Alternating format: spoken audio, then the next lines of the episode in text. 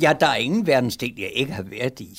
Men jeg rejste på en lidt anden måde, end man, man gjorde det på den tid.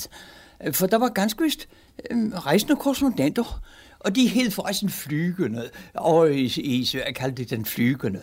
Øh, nå, men øh, jeg slog mig ned i blandt de folk, jeg kom til. Jeg var egentlig ikke sådan flyvende i den forstand. Jeg gik på mine ben. Jeg blev hos de mennesker. Jeg levede blandt dem. Jeg kom hjem med et udbytte af det. Jeg havde dog forstået en lille smule af deres, selvom jeg ikke kunne tale med dem. Men jeg kom hjem og havde i virkelig fået et indtryk, som var værdifuldt.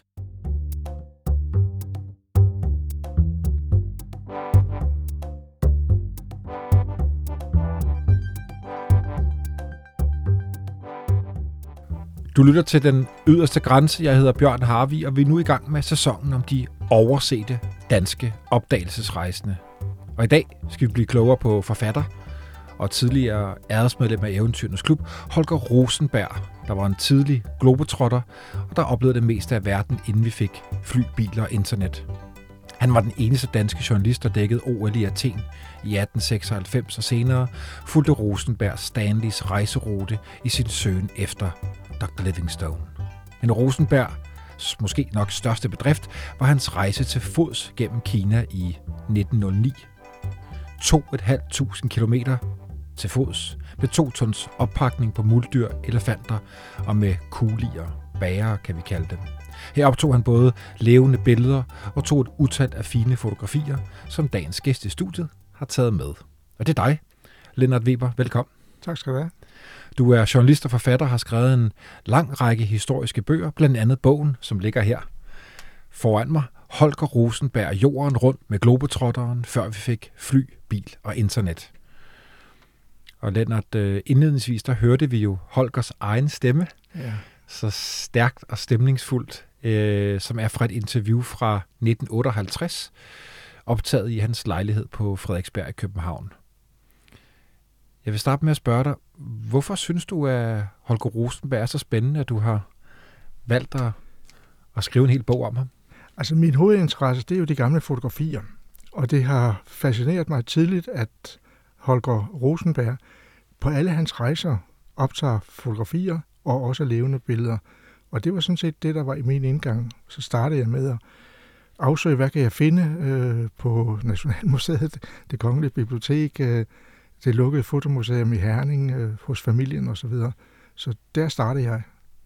Og jeg ved, du har været bredt omkring, og der måske... Hvordan var det? Bare et par måneder, inden du øh, sendte bogen i trykken, så fandt du over en guldgruppe. Ja, altså vi, i familien øh, havde de meget, men det var også helt tydeligt, at øh, Holgers yngste søn, Holger, Ole Rosenberg, var en samler. Han havde en fantastisk samling over familiens liv, og øh, vi vidste, at der også lå en hel masse for Holgers rejser.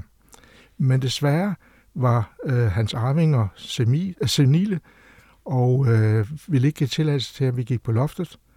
Og så, da, øh, en af, eller, da hun døde, øh, så fik et øh, barnebarn, Jørgen Rosenberg, adgang til øh, loftet. Og han kom hjem med en kuffert, som var fantastisk spændende. Den var spækket med billeder, vi ikke havde set før. Og så lå der et øh, ringbind, et rødt ringbind, som øh, var helt vildt spændende, og det indeholdt nogle overraskende ting. Øh, blandt andet fra Første Verdenskrig. Som ingen havde rigtig vidst eksisteret? Øh, nej, det havde de ikke. Øh, Eller måske glemt det? Det kan være, de glemte det, men, men, men nej, jeg tror ikke, at nogen... Altså Ole Rosenberg, der dør tidligt, har jo givetvis vidst det, og, og vidst, hvad der var, der lå i den mappe der. Men øh, familien vil ane det ikke, så det var lige så stor overraskelse for dem. Så finder du sådan en skat på loftet. Ja, ja. Det vender vi måske tilbage til, hvad der så også lå i den kuffert. Vi skal i snakke om nogle af billederne. Det bestemmer du. Ja. ja. Øh, Lennart, vi har aftalt, at vi jo primært i dag skal ud på hans lange vandretur gennem Kina, øh, som han jo også blev meget berømt for. Men hvad, hvad lå forud? Skal vi, skal vi snakke om, hvad han var før det? Jamen, altså, hans familie starter jo faktisk i, i Hillerød, hvor faren udgiver den første venstreavis i Nordsjælland. Han blev stort set jaget ud af byen, fordi byen var dybt konservativ, og man havde ikke brug for sådan en venstrebonde der. Så han rejste til øh, Grenå, hvor han starter en ny venstreavis, og dør så desværre tre år efter, at han startede den avis. Og det betød, at hans enke, øh, hans kone, skulle drive avisen, og det gjorde hun i cirka ti år som den første kvindelige redaktør i Danmark. Og hun har givetvis, altså det er helt sikkert, hun har haft en drøm om, at Holger skulle overtage den, når han blev voksen.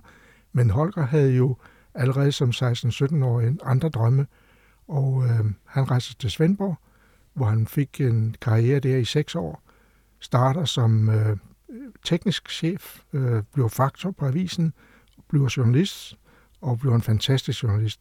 Og øh, han skriver teaterstykker, han, øh, kører, han kører cykelløb på, øh, på de der øh, væltepeter. Okay, og, og, det var jeg klar over. Og vinder medaljer, og øh, øh, han blev også agent for et amerikansk livsforsikringsselskab, og i annoncerne har vi fundet, at han, han fremstår som agent for det her store livsforsikringsselskab. Så han var en driftig herre, og øh, redaktøren i Svendborg har givetvis haft en drøm om, at Holger skulle overtage avisen. Men øh, da han var syvogtyve år, så meddelte han pludselig, at han skulle ud og opleve verden. Og så forlader han Svendborg og drager i den store verden og bliver, bliver dermed den rejsejournalist, vi kender. Men han havde, det, jeg synes, der er fascinerende ved hans rejser, det er jo, at han havde ikke nogen rigtige aftaler. Han havde nogle løse aftaler med en femten tyve lokalaviser i Danmark, at de måske ville tage hans rejsebreve. Og så havde han øh, Dannebrog, og så en i Sverige og en i Norge, som på samme vis havde sagt, at de måske ville tage hans artikler. Men han finansierer selv alle hans rejser, øh, og håbede så, at, at han kunne tjene det hjem. Hvornår får han samarbejdet med Familie Journalen? Det er først i nitten tretten. Det er først i nitten tretten, så det er efter Kina-rejsen, ja. Hvor han jo så også er et større navn. Ja. Så vender vi tilbage til, hvad Familie Journalen var for en størrelse dengang, ja. Som jo var, tænker jeg, meget, et, meget, et meget prominent sted for at bragte sine artikler. Det er der ingen tvivl om, at det her, det var, havde jo, Familie Journalen havde jo kæmpe oplag, øh, og, og det, var, det, det er jo der, han blev berømt og blev, blev kendt. Men hvor begyndte det hele? Det skal jeg som sige den. Det, gik, det begyndte med, at Jens Gønne der brød op fra Svendborg, hvor jeg sad som redaktionssekretær på et blad, og synes ikke, det blev til noget. Jeg fik hundrede kroner om måneden. Det var jo mange penge. De troede, skulle jeg have taget af kassen, ligesom den forhåndværende redaktionssekretær. For når man, når man får så mange penge, så kan man da ikke bryde op pludselig, skønt der. Og så rejste jeg ud i den store verden. Og da jeg kom ned til Wien, der havde jeg ikke flere penge. Så gik jeg op til nøje fra presse. Så sagde de, og de var uhyre elskværdige og venlige imod den lille tossede mand, der der kom og skulle ud i den store verden med ingen penge. Så sagde de til dem, ved de er, at der er nogle danske mænd, der skal også, der skal ned til Athen for at deltage i de olympiske lege. Nej, det ved jeg ikke noget af. Jo, der er tre. Det var Holger Nielsen, svømmemanden, og det var en mand, der hed Øjsien Schmidt, og så var der en, en lille ung mand, som var søn af restauratøren inde, inde på den gamle jernbanegård herinde. Og de kom derned, og så tænkte jeg ved mig selv, jamen død pokker, der må du ned. Det kan ikke nytte noget. Nu må du derned og prøve på at vende dine spore. Lennart, inden vi skal til Kina, så synes jeg, at vi bare lige i hvert fald kortvarigt skal nævne O L Athen atten seksoghalvfems. Det første moderne olympiske lege, hvor han kommer ned som eneste danske journalist. Er det rigtigt forstået? Fuldstændig rigtigt. Han, da han forlader Svendborg, der har han, har han et idé om, at han vil til Middelhavslandene, fordi han har ligesom gjort sig klart, at det er i Middelhavslandene, der er spændinger, det er der, der er nogle små krige, det er der, der er nogle konflikter, det er der, der er spændingsfeltet i verden, det er i Middelhavsområdet. Så han tager der ned uden egentlig at have nogen aftaler. Og så på, ja, på, på stationen i, i Dresden, der læser han tilfældigvis en avis om, at øh, olympiaden i Athen starter i næste uge, og så beslutter han, jamen det vil jeg da ned og se. Og øh, han tager ned og dækker den og sælger, øh, sender artikler hjem, som den eneste danske journalist, hvor vi vinder en guldmedalje og to sølvmedaljer, og der er den eneste, der dækker det, det er ham. Og det er også der, han af en eller anden mærkelig grund får kontakt til det danske kongehus, som er dernede. Og, og det er en af hans øh, særkæder, synes jeg, det er, at han er dødhamrende dygtig til at skabe kontakter på et tidligt tidspunkt. Og hvad, hvad den kontakt, hvad betyder den for, for eftertiden? Jamen, øh, mens han er dernede, så blev han jo inviteret til dronning Olgas femogfyrre års fødselsdag, og har han taget nogle billeder, ikke af festen desværre, men han har noget af folkene, der steger lam ude i gården. Og det, det, man kan se, at det efterfølgende betyder noget, at han, han har fantastiske forhold til den græske kongefamilie, og så dermed også den danske kongehus. Ja, det her øh, stærke bånd mellem det græske kongehus og det danske kongehus. Ja. H- hvad fortæller det dig om, om Holger, at han øh, på en eller anden måde får skabt de her relationer? H- hvad var det, han kunne? Jeg tror, han for det første har været dygtig til, og han har haft nogle menneskelige evner til at skabe respekt og knytte kontakter. Altså, det er jo lidt utroligt. Man kan se i artiklerne, at den græske konge hjælper ham med, med at beskrive, hvad er situationen i Albanien, hvad er situationen på Kreta, hvad er situationen i Italien osv. Så han giver en masse viden fra sig, uh, insiderviden til, til, til Holger, og det, det bliver guld værd for ham. Nej, men det hænger vel også sammen med Holger Rosenberg, det, denne trang til at, at, at sætte sig ind i de menneskers kår. At de forudsætninger, de rejste ud under, var anderledes end så mange andres forudsætninger. Det var den virkelige nysgerrighed. Ja. Det var den virkelige lyst ja, til at sætte det. sig ind i tingene. Ja, det var det. Det var, det var ligefrem trangen til, til, til det. Det var ikke, jeg blev ikke sendt ud. Jeg havde ikke store akkreditiver. Jeg havde ikke anbefalinger og alt det med. Jeg rejste for mig selv. Herregud, jeg skrev hjem til de blade, som jeg havde talt med om. Det gav mig fem øre per linje, øh, hvis de overhovedet ville tage artiklen. Og det var som en fattig, og herregud, jeg var jo så fattig mange gange, så øh, der var... Hvis jeg ikke havde haft en født og dyr til, så havde jeg en meget få det flere t- i lang tid. Og så skal vi måske afsted til Kina, Lennart. Det er... jo, den her vandretur, er det nitten otte, den starter, eller i hvert fald, at han tager starter, afsted i otte? Han starter i, i, i København i september øh, nitten otte, og kommer først hjem i maj ni. Og hvad er planen? Jamen, altså, planen er jo oprindeligt, at han, øh, at han skal ned og dække øh, den thailandske konges fyrre års jubilæum. Og det, der skal han så sende nogle artikler hjem til Dannebrog, og der, de vil så købe nogle af hans artikler. Men han har jo allerede der i hovedet, at han skal have noget kamera med, og han skal have et, et, et, et, et filmkamera med også. Så allerede i, i København, der, der må han have haft en eller anden idé om, at han vil videre ind i Kina. Og planlægger det ud fra det. Og det er jo der, han begynder at, at lave en aftale med Nordisk Film, om at han skal dække det for dem. Ja, det bliver vi nødt til at høre noget mere om, det der. Ja, fordi øh, øh, på en måde så Ole, Ole Olsen fra Nordisk Film øh, spiller jo et dobbeltspil. Men det gør Holger også. Altså Ole Olsen spiller det på den måde, at han jo godt vil have øh, Holger Rosenberg til at hjælpe dernede i Thailand.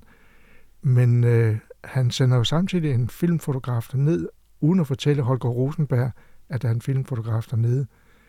Og øh, modsat så øh, Holger Rosenberg får fem hundrede kroner for at hjælpe den her fotogra- filmfotograf med at tage ud i junglen og optage nogle film med elefanter, der er på arbejde. Men det kommer aldrig til at ske, fordi Holger Rosenberg stikker afsted alene fra, fra Bangkok og drager nordpå. Og øh, man kan se, at korrespondancen, som i øvrigt ligger her på Nationalmuseet, at øh, der er en vild korrespondance mellem... Øh, mellem Holger Rosenbergs øh, og, og, og Ole øh, Olsen og deres øh, filmfotograf i Thailand, om han skal passe på, at han ikke bliver snydt af, af Holger Rosenberg. Lennart, fortæl lige om, om, om, hvad det er for en tid, jo ikke han rejser ind i nede i Kina, men hvad er det, hvad der sker i, i, i, i Danmark på det her tidspunkt med Nordisk Film? Folk begynder at gå i biografen og se, kalder de det naturfilm, altså mm. film fra den store verden. Altså, Peter Elfelt er jo den, der først starter filmeventyret i Danmark øh, omkring seksoghalvfems syvoghalvfems. Og så kommer Ole Olsen til i syv, mener det, nitten nul syv, og så dør Elfelts interesse ud, fordi nu er der nogle andre, der tager over. Men de film, som, og folk stod i lange køer for at komme ind og se dem, altså ofte så var det jo måske tre fire film, man fik at se, og ofte var det jo kun nogle få minutters varighed. Øh, der kunne være en naturfilm, der kunne være en Et, en eller anden form for drama, Øh, og så kunne, kunne der være nogle portrætter, men det var, det var korte film, men alligevel stod folk i kø for at komme ind. Så der har været et, et spirende marked for biograferne dengang. Og er det Holgers idé, at han jo vil øh, ud og dokumentere og komme hjem og vise de her film? Eller er det Nordisk Films idé? Eller hvordan? Jeg tror, det er Holgers idé. Øh, og så fortæller han ikke til, til Nordisk Film, at det egentlig er, han, han har planer om. Altså han må på det tidspunkt have haft planer om, at han skal til Kina. Så han har begge ting med sig. Ja. Han har, han har et kamera med til levende billeder, og så har han et fotografiapparat med til... For, formentlig har han haft tre fire fotografiapparater okay. med, for vi kan se, der er fire formater, øh, han optager på, på rejsen. Men det, der er yderligere, det er jo, at øh, Peter Elfelt, der var hans gode kontakt, har garanteret haft filmapparater liggende, som han ikke selv har brugt, eller sendingen længere brugte. Men dem låner han ikke til Rosenberg. Og Rosenberg prøver at låne et hos øh, Ole Olsen, og han siger, at det er sådan her, det låner vi ikke ud, eller vi har det ikke sådan. Så han må selv finde et filmapparat, og der drager han så til, til Nellerød øh, og ved Helsinge, øh, og låner det af Nellerødmanden. Og jeg tror, at jeg har gjort et... et ja, jeg holder ikke så meget af at rose mig selv, men jeg tror egentlig, jeg har gjort et stort arbejde for forståelse af den farvede mands hele stilling i livet, og hvad vi skylder ham. Og jeg kan ikke komme videre, end at jeg synes, at der i al den ulykke, som nu ramler ned over hvide, hvide menneskers hoveder, ligger en hel del af nemesis over, at vi ikke behandlede dem sådan, som vi burde have gjort det.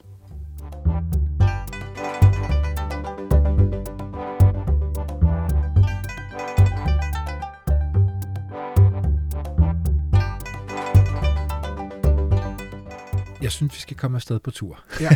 og øh, han rejser jo, så, så vidt jeg husker, først til Bangkok, hvor han skal han se kongens øh, fyrre-års jubilæum. Han dækker fyrre-års jubilæum, ja.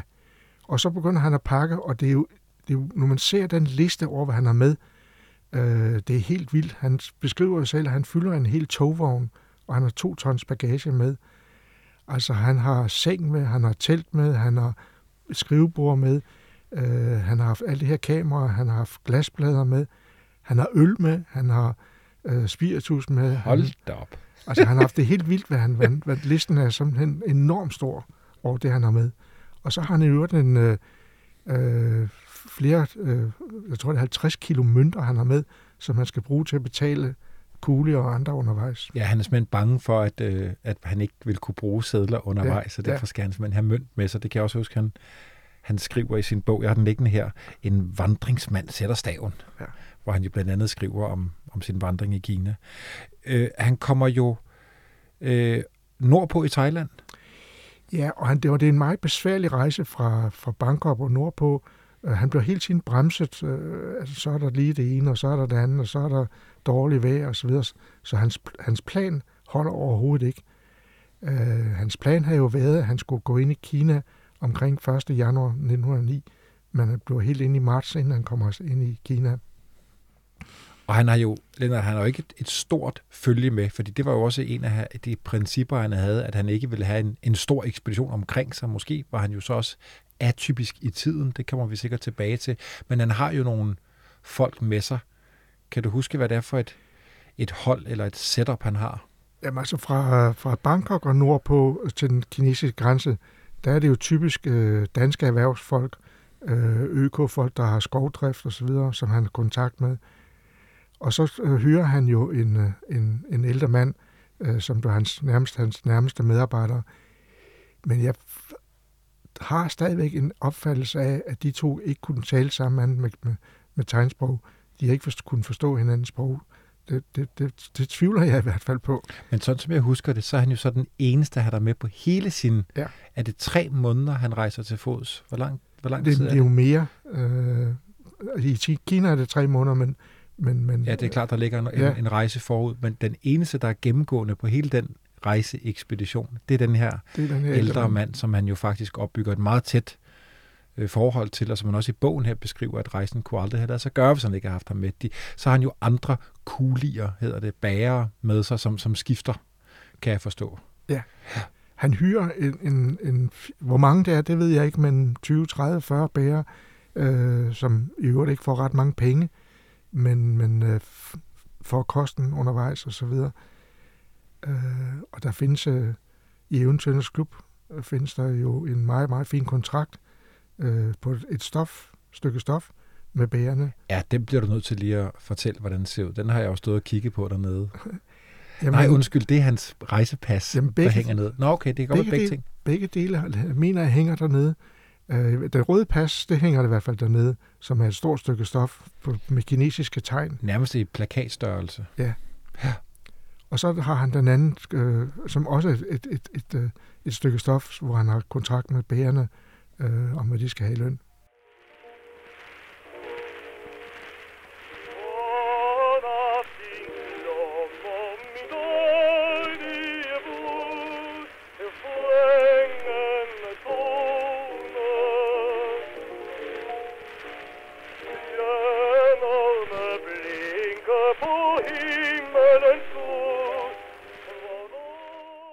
Leonard, inden han rammer den kinesiske grænse, så har han jo, synes jeg jo også, når jeg læser det, og jeg husker det, et ret fint møde med en, en, en prinsesse. Ja, i det lille kongerige, der hedder Karenni, som ligger på grænsen øh, op i nord, nordlige Burma, øh, på grænsen mod Kina.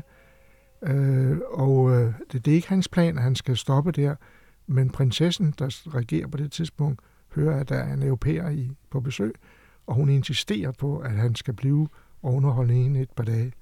Så han bor og lever hos hende i et par dage. Og øh, så beskriver Holger Rosenberg jo mælende, hvordan da han forlader hende, der sætter hun en lakplade på med kongelig øh, operasanger øh, Wilhelm øh, Herold, øh, der synger "Vågn op af din dvale".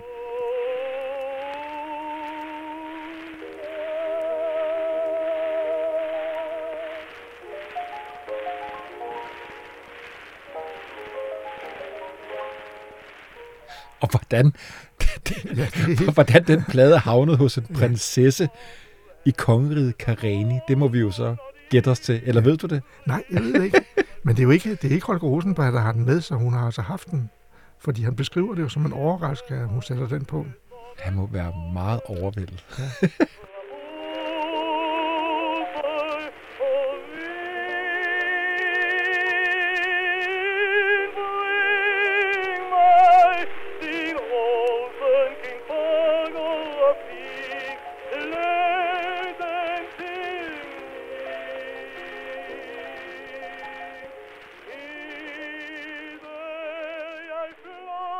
Og så, øhm, så synes jeg faktisk, vi skal høre en, en, et, et lydklip til, øhm, for det er sådan, at der jo også fra det samme interview, vi hørte indledningsvis, der fra otteoghalvtreds, hvor Rosenberg sidder og tænker tilbage på sit liv som en ældre mand, og tænker tilbage på sine rejser, og også fortæller, hvad, øh, hvad der skete, da han skulle krydse ind ved, øh, ved grænsen. Så prøv at lytte med en gang. Og så gik jeg ind igennem junglen og ville op til den kinesiske grænse. Men så sagde den gamle chef, øh, en, en sjernschef, der sad deroppe, hør min dreng, du kan ikke gå derop, for du bliver slået ihjel. Øh, der har prøvet på mange gange at komme igennem der, den kinesiske, øh, siamesiske grænse, og det kan man ikke. Næh, så skal du have en stor udrustning med soldater og meget andet. Nå ja, det var der jo ikke noget ved at gøre, det havde jeg ikke råd til. Det kunne jeg heller ikke. Og det ville jeg heller ikke. For jeg har ville gå selv. Jeg ville nemlig ikke have, at jeg skulle komme som en standsperson. Jeg ville have lov til at gå og se menneskene sådan, som de var, uden at de skulle være bange for mig, eller betragte mig som en stor person, eller sådan noget lignende. Det har altid været mit princip, at komme så ubemærket som muligt. Og det synes jeg egentlig er rigtigt, for på den måde lærte man virkelig menneskerne at kende. Hvad tænker du, Leonard, når du hører det her? Jeg tænker, at det er meget typisk for Holger Rosenberg, at han jo mange, på mange af hans rejser øh, konstant bliver udfordret på det her, hvor folk siger til ham, danske ambassadefolk, danske forretningsfolk, øh, dem han møder, der siger til ham, at du må ikke gå den vej, det er jo, du må ikke gå ud, uden du har våben med. Og det vil han ikke have. Og jeg tror simpelthen, at hele hans filosofi har været, at man skal møde mennesker i øjenhøjde, og når man møder dem i øjenhøjde, så er, kan man fjerne alle problemer. Og, og i øvrigt er det jo tankevækkende, at han jo aldrig havde problemer.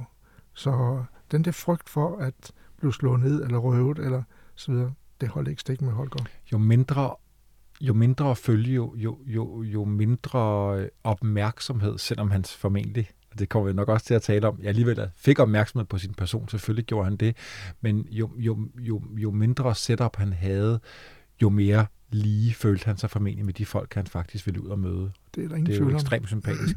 Han har jo, øh, det er jo med din bog, så det, du kender jo det her citat, for det er jo dig, der har, har, har klippet det ind, men jeg kunne godt tænke mig lige at læse det op for dem, der lytter med, for jeg synes, det er så, øh, så, så spændende, når han jo så krydser grænsen, og så vidt jeg kan forstå, øh, havner i en diskussion med en meget opfarende mand, er han toller, eller er han grænsepoliti, et eller andet.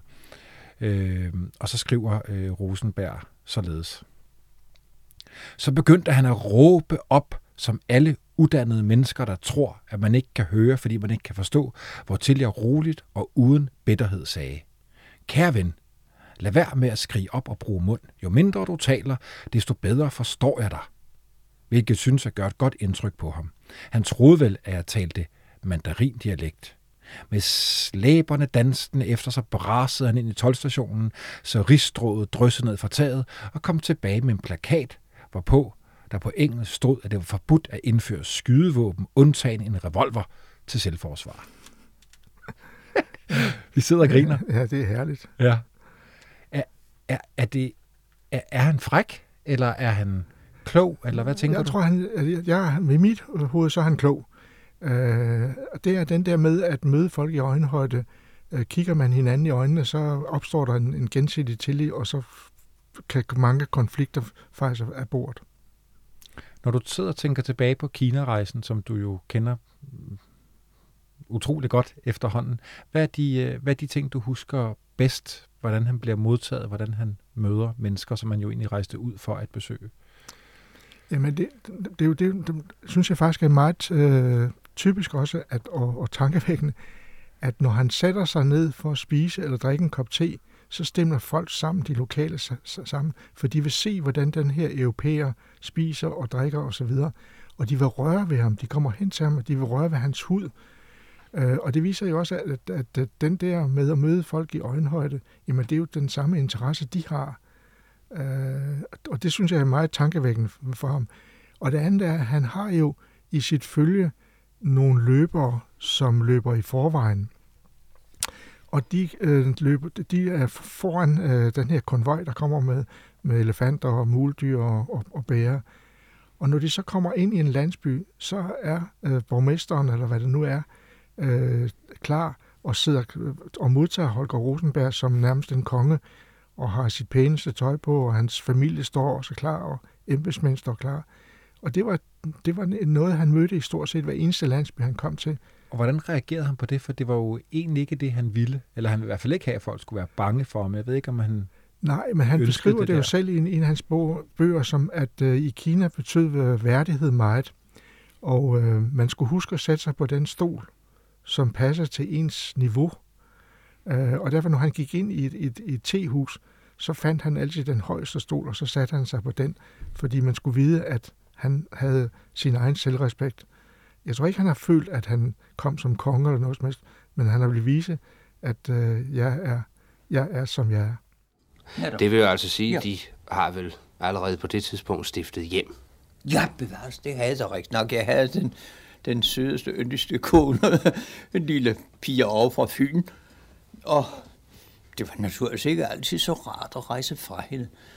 Jeg var nej, navnligt det, det ejendomlige mærkelige, der skete, at, at, at jeg så mine børn født, men jeg så dem så kunne ikke vokse op. Der gik samtidig et helt år, hvor jeg var borte.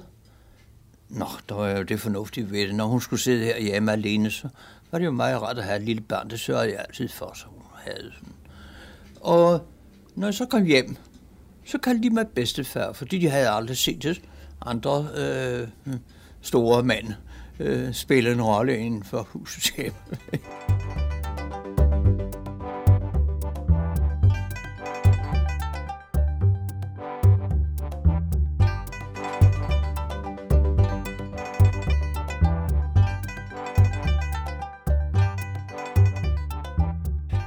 Lennart, vi snakkede jo, inden han, altså indledningsvis her, da, da, inden han tog afsted, så havde han jo de her kameraer med. Ja. Og, øh, og, og, og, øh, og han har jo taget, synes jeg, jo nogle utrolige fine billeder. Det var også det, du sagde, der ligesom startede din interesse ja. for Rosenberg, var, var billederne. Nu sidder jeg og bladrer i din bog. Jeg synes, vi skal prøve at beskrive nogle af dem, fordi det er jo simpelthen jo fantastisk vidnesbyrd for den tid, han rejste ud i. Ja.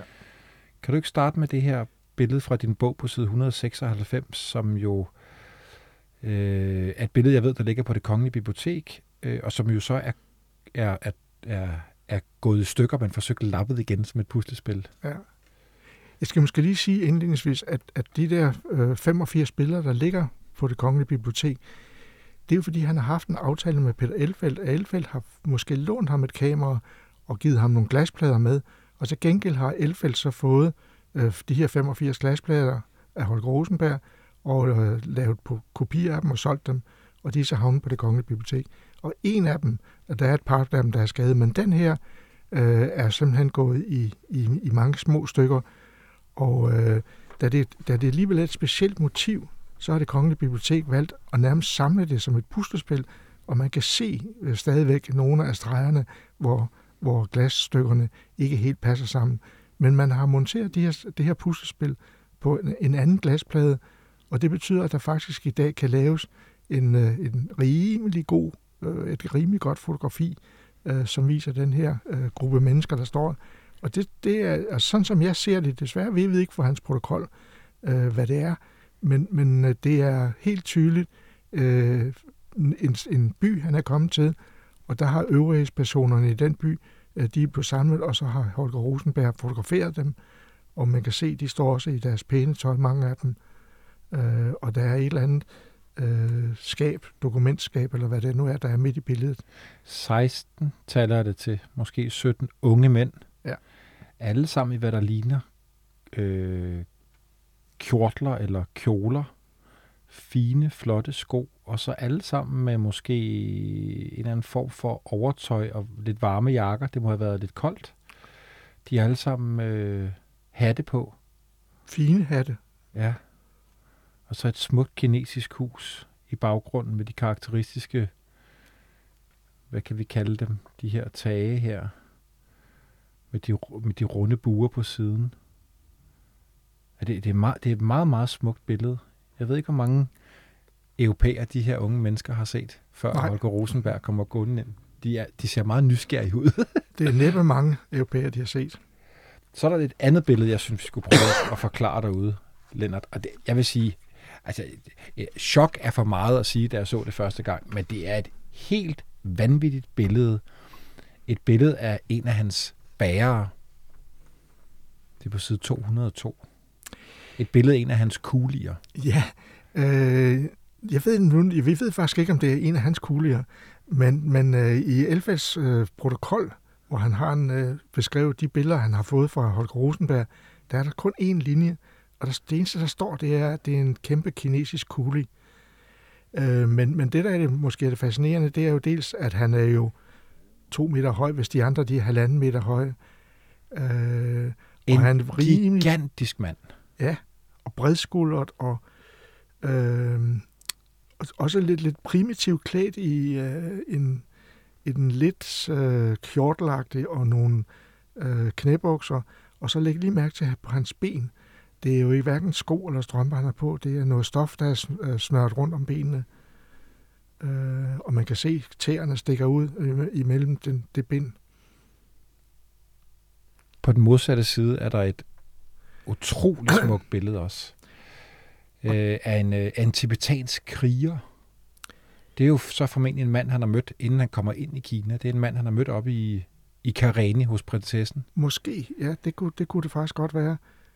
Øh, og han, øh, altså, han har et sværd med, og han har, øh, jeg tror det er en tromme, han har om, enten, om den ene skulder, og så har han et fint tørklæde rundt om, om hovedet. Og så har han en kæmpe perlekrans øh, om halsen.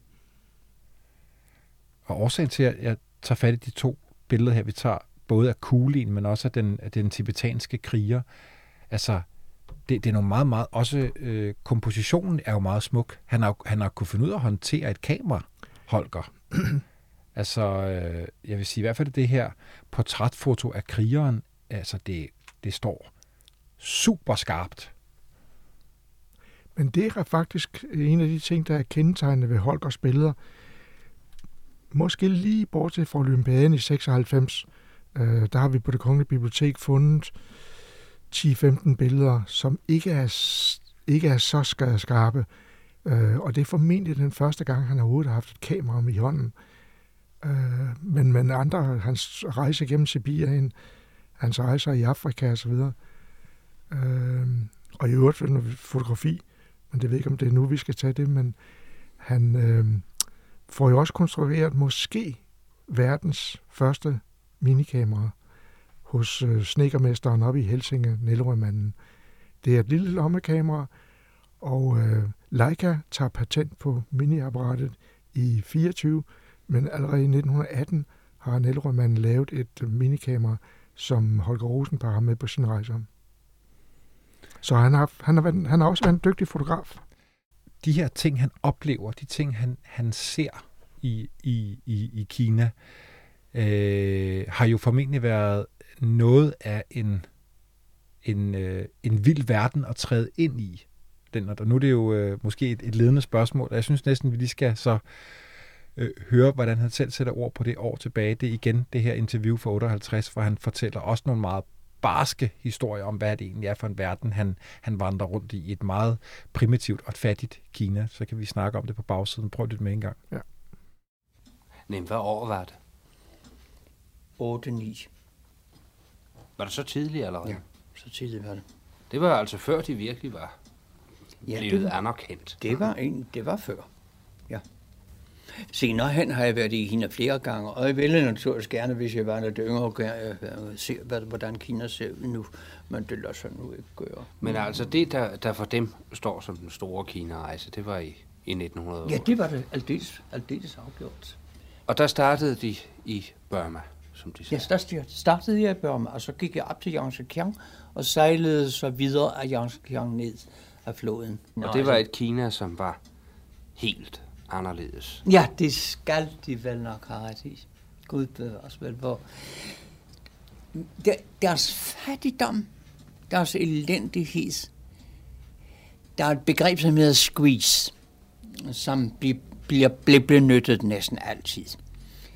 Man skvisede fra oven af. Hele Manchu-dynastiet, det var anlagt på squeeze. Den store skvisede den, der var nedenunder, og han skvisede igen den næste, og så videre, og så endte de ved bunden, som blev skviset, så når han til sidst jo bogstaveligt talt næsten ikke engang kunne leve. Ja, det var altså sige, skvise det, i det tilfælde skal oversættes ved udpine nærmest. Ja, ja, ja, de pressede dem, de, ja, de pressede, pressede ja. dem til, ja. til, til, til sidste. Det var, det var ynkeligt at se, hvor dårligt de havde det. Og herregud, når jeg kom forbi hytterne samtidig, så kunne jeg høre sådan en lille pige ligge og klynke. Når jeg gik ind i huset og så, hvad der var i vejen, så var han fødderne bundet endnu. Disse fødder, som de binder ind til blomster og liljer og kalder den gud ved hvad. Og det var almindeligt. Små piger endnu. Mange steder, hvor jeg kom frem, der var hungersnød. Der var så meget hungersnød, så jeg har set børn, ja, for det første har jeg nu mange gange set de bærerne komme med deres bærestang. På den ene ende af bærestangen, der hang der en lille gris eller nogle grøntsager eller sådan noget. På den anden ende hang der en lille pige, som skulle sælge sig. Det var lige gode salgsobjekter, ja. Ja. ja. Men ja, jeg har set, det, ja, det lyder jo rædselsfuldt, jeg har set småbørn, som endnu ikke var døde, ligge og blive ædt af hunde ude over muren, fordi de i løbet af natten var kastet ud over muren. De kunne ikke mere, de havde ikke mere mad til. Hvad tænker du, Lennart, når vi hører det her? Jamen, jeg tænker lidt det samme, som, som jeg synes, jeg kan læse ud af de billeder, som ligger på Det Kongelige Bibliotek. At øh, der har været kæmpe niveauforskel øh, mellem rig og fattig i, i Kina på det tidspunkt.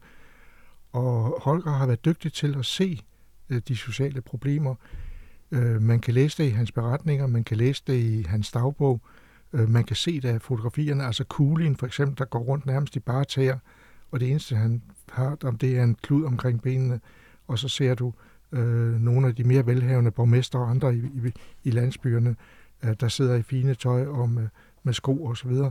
Altså der har været kæmpe, kæmpe social forskel i Kina, og det, det, har, det har han haft blik for. I hans, i hans bog En, en vandringsmand øh, sætter staven, der skriver han jo både om, hvor elendige vejen er, altså mm. fuldstændig forfærdelige veje, de skal gå på, men også den her opiumsplage, som har hærget Kina, og, og der er vist øh, regler for, hvor mange penge han må give til de her kuglier, og han holder øje med, om de nu også lige pludselig øh, forsvinder hen, når det kommer til nogle af de her bysamfund, fordi de så kan begynde at ryge, ryge opium. Og så den her fattigdom og elendighed, hvor øh, folk jo øh, sælger deres egne børn. Altså jeg tænker... Hvad, hvad fanden har det gjort ved, ja, ja. En, ved, en, ved, en, ved en dansk mand, ikke? Altså. Nej. Når man har set alt det, og man så ved, ved, hvad der i øjeblikket bliver gjort for Kina, så kan man jo ikke andet alligevel at falde hen i en, jeg vil ikke sige beundring, for det er nu så meget, men i hvert fald med en levende glæde over, at der virkelig nu bliver gjort noget der. Det tror Selvom. jeg nemlig, det gør der. Selvom det måske koster nogle millioner menneskeliv. Ja, det gør det. Ja, det gør det. Der går ingen revolution af i hele verden, uden at det koster, koster menneskeliv. Menneskeliv er noget underligt noget. Hvor, hvor ender hans rejse? Rejsen skulle jo slutte efter to tusind fem hundrede kilometer til fods ved, ved Yangtze-floden. Ja, og så, så der, der rejser han med skib øh, og videre og havner i Shanghai, og derfra rejser han hjem. Hvad sker der med hans... Hvad sker der med ham, når han kommer hjem? Også med de her de levende film, som jo er en af de ja, her... De levende øh... film, det, det er faktisk lidt øh, skægt, fordi i hans dagbog beskriver han jo faktisk øh, tit, at øh, jeg optog halvtreds meter øh, af elefantjagt, eller jeg, jeg tog halvtreds meter af, og så videre. Så han beskriver levende, hvordan han, han, hvordan han arbejder. Og han beskriver også, hvordan han får sendt nogle af filmene hjem undervejs. Øh, nogle af dem, det skal helt til Shanghai og videre derfra hjem til brugerne i i København, og broren må så sørge for enten at formidle dem til Nordisk Film, eller hvad han nu gør ved dem, det ved jeg ikke. Men man kan se, at efter Holger kommer hjem fra rejsen, der holder han et utal af foredrag, og i mange annoncerne, der står der utryggeligt, at han viser levende film fra, fra, fra, fra, fra rejsen. Øh, og han har andre steder også beskrevet, hvordan øh, de her kvaliteten af de her film var. Øh, de blev, nogle steder blev de nedgjort, men der er også andre, der siger, at, at det er fremragende naturfilm, han har optaget. Han fortæller selv et eller andet sted, at han i omkring toogtredive øh, forærer alle filmene til, øh, til dansk kulturfilm. Og da det i toogtres blev overtaget af Filmmuseet øh, og blev nedlagt, øh, ved vi faktisk ikke, hvad der skete med filmen, men Holger er selv kilde til i, familiens, øh, i familiesamlinger, og at han fortæller, at øh, han er også grusom over, at han forærede de her film væk, fordi under først, anden verdenskrig øh, blev de solgt til et firma, der lavede skosværte. Jeg ved ikke, om historien er rigtig, men, oh, nej. men jeg vil dog sige, at når man kender Holgers måde at skrive og formidle på, så har jeg delt med tillid til, at øh, der må være noget om snakken. Han, han, han har ikke, jeg synes ikke, nogen steder, man ser, at han, at han løber med halve vinde, eller, eller prøver at Og, og popularisere noget, der ikke er populært. Så jeg tror, der er desværre, der er enormt snakken. Men det er en katastrofe, hvis de film er blevet omdannet til skosværd. Ja. Og der har været store undersøgelser i gang på Filmmuseet, om man kan finde noget, noget skriftligt materiale eller andet, der er ikke fundet. Og hos familien er der ingenting. Vi har været støvsugt alle hjørnerne. Ja, for jeg sidder og tænker på det der loft og den kuffert. Der var ikke film i. Der var ikke film i? Nej. Hvad lå der ellers i den kuffert? Jamen, øh, ja, der, der er jo mange sjove billeder, og der er nogle, vi ikke har set før. Men det, der var mest fascinerende for mig, det var sådan set det der ringbind, hvor der dels var øh, en fantastisk historie om samarbejdet med Familie Journalen, men lige nu synes jeg måske, det mest interessante, det er, at Holger fortæller jo selv, at under første verdenskrig stoppede han det med at rejse, fordi der var det umuligt at rejse. Men i det her mappe, der lå der et rejsebrev, eller et dokument fra daværende udenrigsminister Scavenius, øh, der beder øh, de tyske myndigheder om at sørge for, at Holger Rosenberg kan rejse frit ind i Tyskland i fjorten femten, altså under første verdenskrig, fordi han skal til, til det, det danske gesandtskab i Berlin.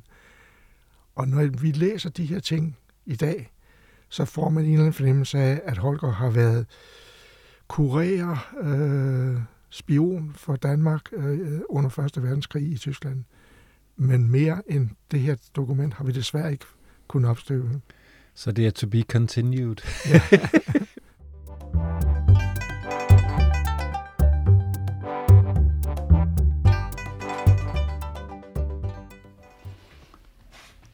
Termitter, eller som de ofte, men fejlagtigt bliver kaldt hvide myrer, findes i alle jordens tropiske zoner, men har forskellige levesæt. I Østasien lever de i træværk, stammer, øh, bjælker, brædder osv., som de udborer nedenfra og udhuler, så det til sidst kun er en skald så tynd, som finerer tilbage. At de der vil gøre uhyre skade, klart, og hvad det kan ende med, det, det fremgår øh, tydeligt af mit uheld. Jeg startede med indledningsvis at sige, at han jo også rejste i Afrika, jeg tror det er syvogtyve otteogtyve, ja. øh, i fodsporet på Stanley, som vi, vi også har haft et afsnit med her i Den Yderste Grænse, altså Stanley, der skal ud og finde den savnede, bortgåede doktor Livingstone. Øh, kan du fortælle om den Afrika-rejse? Ja, det kan jeg godt. Altså for det første, så blev han jo i tretten, nitten tretten blev han ansat på, på Familie Journalen af Carl Aller. Og så er han nu pludselig på fast løn, og øh, der er også nogen, der finansierer hans rejser fra nu af. Og øh, syvogtyve-rejsen til Kina, hvor han skal i Stanleys fodspor, øh, i den røde mappe, vi fandt på loftet, øh, et par måneder før bogen skulle udkomme, øh, lå der en brevveksling, som var hamrende interessant. Her kan man se, at øh, de, de laver svindel, øh, familiesvindel, med Holgers rejse. De starter rejsebeskrivelserne i første december, og så fortsætter det hver eneste uge, og der er ti, tolv, femten, seksten sider af spændende, dram- dramatiske historier. Og øh, i slutningen af januar måned har de en artikel, hvor de fortæller læserne, at vi har mistet kontakten med Holger Rosenberg, og vi frygter, at han er, han er forsvundet i Afrika, og vi ved ikke, om vi kan fortsætte serien. Og det skaber jo øget interesse. Det sælger bladet, det der. Og det sælger bladet. Men i virkeligheden, så var han ja, allerede i uh, hjemme. Uh, han uh, i december måned allerede kommer han til, til Berlin, hvor han møder datteren, der lige blev gift. Hun er på bryllupsrejse sammen med sin ægtemand i Berlin, og der møder Holger dem og bor i Berlin. Og i korrespondancen i mappen kan man se, at uh, han blev bedt om at blive. Du må nok kunne forstå, du kan ikke tage til Danmark, når vi nu dramatiserer det her. Og Karl Rosenberg er citeret for at sige til Holger på et tidspunkt, du må nok forstå, at du kan ikke gå rundt i København, når vi skriver, at du er ved at blive dræbt af en løve i Afrika. Så, Så den røverhistorie har han været med på? Ja. Og af de breve, der lå, der kunne man se, at han, han vil jo gerne hjem fra Berlin, men hans øh, lillebror, der er ansat hos Aller på det tidspunkt, øh, fortæller ham, at øh, du kan nok forstå, at du kan ikke komme hjem på nuværende tidspunkt, og, og øh, du må blive dernede og, og vente lidt. Hold op nogle røvere, hva'? Ja. Interessen for termitter har fulgt mig hele mit liv, men den blev rigtig først øh, vagt, øh, da jeg kom til den belgiske kongoby Elisabethville i det mineralrige Katanga. Her fandt jeg brede, elegante boulevarder skåret tværs igennem kæmpemæssige termitbor, der altså lå til åben beskuelse øh, af deres indre opbygning bogstaveligt talt, akkurat som husene i det udgravede på Pali. Hist og her lå de som naboer til store og smukke funkis menneskeboliger, og en sammenligning var da naturlig. Herre Gud, tænkte jeg, hvor er vi mennesker, der er noget småkravl. Jeg synes jo afslutningsvis her, Lennart, vi skal nævne, at han jo så også bliver optaget i Eventyrernes Klub. Det gør han i niogtredive. Ja. August niogtredive, det er kun otte måneder efter, at Peter Freuchen har stiftet klubben. Jeg mener, han er medlem nummer fyrre eller toogfyrre. Og så er han jo formand for klubben i nitten toogfyrre, og så bliver han så æresmedlem i, i, i otteogfyrre. Og jeg har, jeg vil sige, for nylig fundet ud af, at han havde et motto, som jeg egentlig troede var en andens motto. Mm-hmm. Fordi øh, Jens Bjerre, som jo også er medlem af klubben, og som vi også har haft et afsnit med her i Den Yderste Grænse, han havde et motto, men det har jeg fundet ud af, det har han simpelthen lånt eller kopieret af Rosenberg, og det lød således. Altså opskriften på, hvad et rigtigt eventyr er. Rejs langt væk, gå på dine ben, sæt dig ned og snak med folk. Det er jo, det er jo lige ud af posen. Og det, det er præcis det, som, som, som jeg tænker på, når jeg tænker på Rosenberg. Det var ham i en nødskal. Hvis vi kan snakke eftermæle og betydning, hvad tænker du så? Jeg tænker, at han for det første var en fantastisk eventyrer. At han øh, i en meget tidlig alder øh, måske ikke selv er bevidst om, at han skal være eventyrer, men, men hele hans tankegang dengang er jo, at han vil ud og opleve verden. Og han bliver en, en, en eventyrer på et tidspunkt, hvor det at rejse ikke var så almindeligt. Men det største betydning, synes jeg, er, at han var en fremragende formidler. Øh, hans bøger, hans artikler, hele hans væremåde er, at han er kulturformidler i allerhøjeste grad. Og man ser, nogle af hans bøger jo også blev udgivet af universitetsforlaget og folkeoplysnings, øh, når Folke, øh, Folkeuniversitetet øh, viser det også, at han tidligt blev anerkendt som en fremragende kulturformidler. Han åbnede verden for danskerne på et tidspunkt, hvor de dårligt nok vidste, hvad der foregik uden for deres egen dør. Og bøgerne blev oversat til, ja, til, til, til flere sprog. Finske, tyske, engelske, svenske, norsk. Og, og så en anden ting, at, der, at flere af hans bøger, synes jeg, er interessante, fordi de kan læses i dag med, med, med stor fornøjelse, fordi de, de er, det er faktabaseret uh, kulturformidling, han laver. Og med de ord, så vil jeg sige tak, fordi du var på besøg. Selv tak.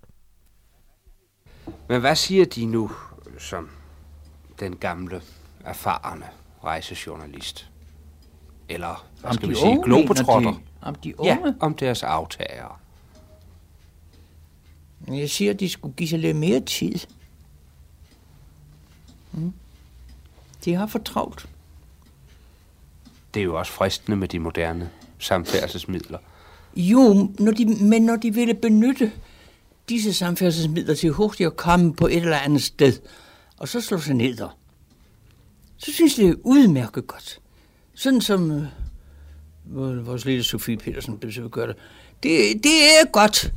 Hun bruger flyvemaskinen til at komme hurtigt til et sted, så slår hun sig derned.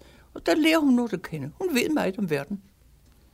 Jeg synes nok, at vi er ved at flagre lidt for hurtigt hen over det hele.